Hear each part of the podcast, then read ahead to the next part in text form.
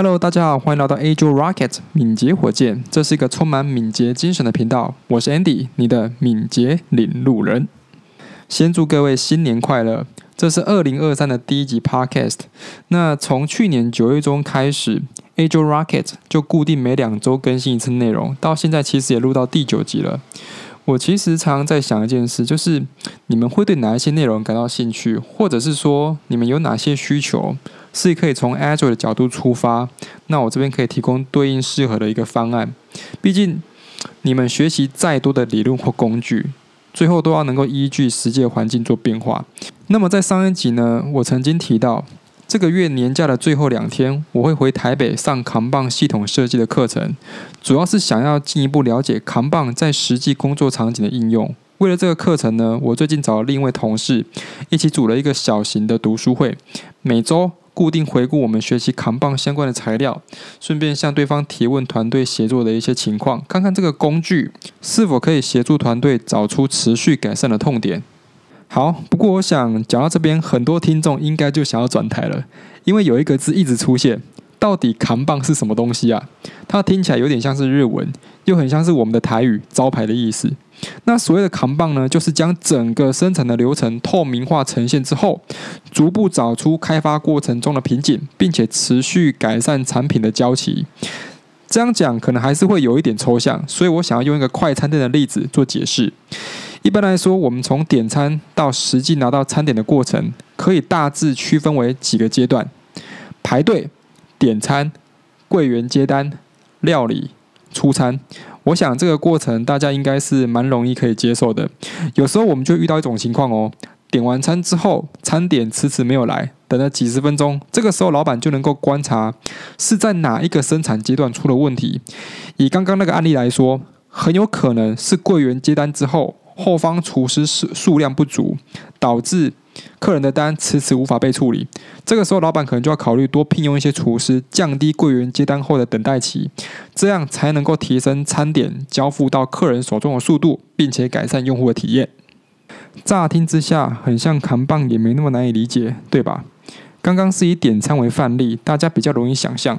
但是今天如果场景转换到软体开发，这中间的猫腻可就多了。那最近跟另一位公司的同事组成读书会，探讨扛棒的应用，就有聊到对方团队开发过程遇到的一些状况。那我举几个例子，大家可以听听看，你是不是也正在面对以下这些状况？第一个，需求优先权不明确；第二个，团队对于需求讨论的机制没有共识；第三，没有制定项目交付的标准。要透过扛棒解决以上的问题，我们的第一个起手是就是先画出团队整体从接收需求到最后交付的过程中，分别经历了哪些阶段。我将这个过程放在这一集 podcast 的简介中，有兴趣的听众可以点开看看其他软体开发团队是怎么样遇到问题的。或许你看了之后也会偷笑一下，原来不是只有我们遇到这个问题。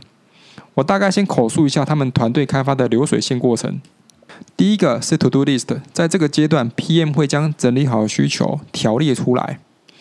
第二个是 Task，在需求发布的会议上，PM 跟 RD 就要针对每一项需求讨论它们的合理性以及是否需要做切割。第三阶段是验收标准，针对每一项 Task 需要讨论如何判断它们已经达到可以交付的状态。接着才会进入开发与 QA。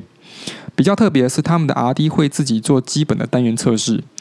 那第五个阶段则是整合测试。当 R&D 确认基本功能没有问题之后，就会交付 SA 做整合测试，确认整体复合功能没有太大的阻碍，最后才会进到功能发布的阶段。当测试没有问题的项目，就会直接发布进入 Production 的环境。当我们将整个需求接收到发布的阶段有一个整体的认识之后，就比较不容易被单一个点的问题给困住，避免头痛医头、脚痛医脚的情况发生。接着，我和同事就开始讨论：诶，这些痛点是怎样发生的？后续应该要采取哪些措施改善？首先是需求优先权不明确这个问题。一般来说，PM 应该会先区分哪些是必须要交付的核心功能，并且列出优先的顺序，这样子才有办法协助整个团队将力气放在对用户最有价值的项目身上。但是他们团队的情形却是，时常需求发布时，PM 会给一串列表，然后所有的优先级都是一样的。如果没有做完，就会直接迭代到下一个周期继续做。这样其实会导致 R&D 无法分辨哪些是最需要优先处理的，导致用户发现最后拿到东西和他们预想的有落差。听到这个状况，我当下就建议，在下一次需求发布的会议上，不如直接询问 PM 是怎样判断需求优先权的。如果没有答案的话，其实也可以当下主动多提问一些情境，协助先排出第一版的优先顺序，后续则是逐步提醒 PM 要多做这一步。再者，团队对于需求讨论的机制没有共识。这个问题的现象是这样子的：同事反映，R&D 常常是一边做一边和 PM 厘清需求，而且频率还蛮高的。其实这件事情非常吊诡，并不是因为说它不能发生，而是在一开始需求发布时，PM 并没有完整的将需求说明清楚。同样的，R&D 也没有主动和 PM 厘清需求的样貌，导致要一边做一边厘清需求。因此，在任务认领到进入开发的阶段，会产生很多双向的来回，这就会进一步导致交期上升。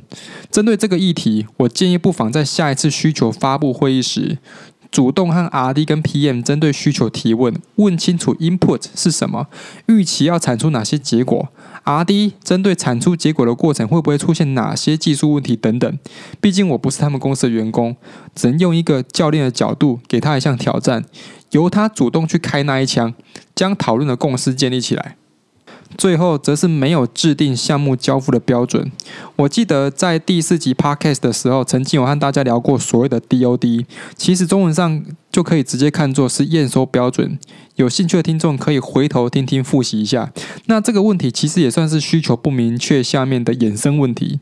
虽然项目都还是会经过基本单元测试和整合测试，可是，在正式环境发布时，就会发现没有给出用户所需要的价值。最大原因就是一开始没有将需要验证的情境给记录下来，因此最后是不是真的可以交付，根本就无从确认。后续我帮他在这个扛棒上面加上一个 DOD 的栏位。在往下进入开发之前，必须讨论任务验收的标准是什么，这样才可以有效的降低无效交付的状况发生。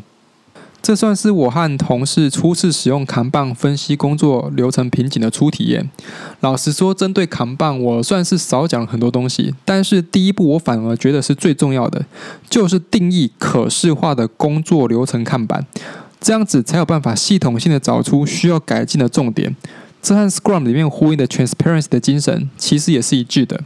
后续等我上完课，我再和大家分享两天的课程内我学到了哪些事情。我相信尽信书不如做中学，许多的敏捷方法，不论是针对产品开发、专案管理或是软体工程，最重要的都是亲自下去练习，才有办法体会他们带来的好处，可以感动自己，才有办法影响别人也去使用。你听完后有任何的想法或收获，请在频道上回复哦。如果你也喜欢我的内容，欢迎你在频道中留言和我互动，立即按下订阅，分享给你身边任何一位想要学习 Agile 的朋友哦。我们下期再见，拜拜。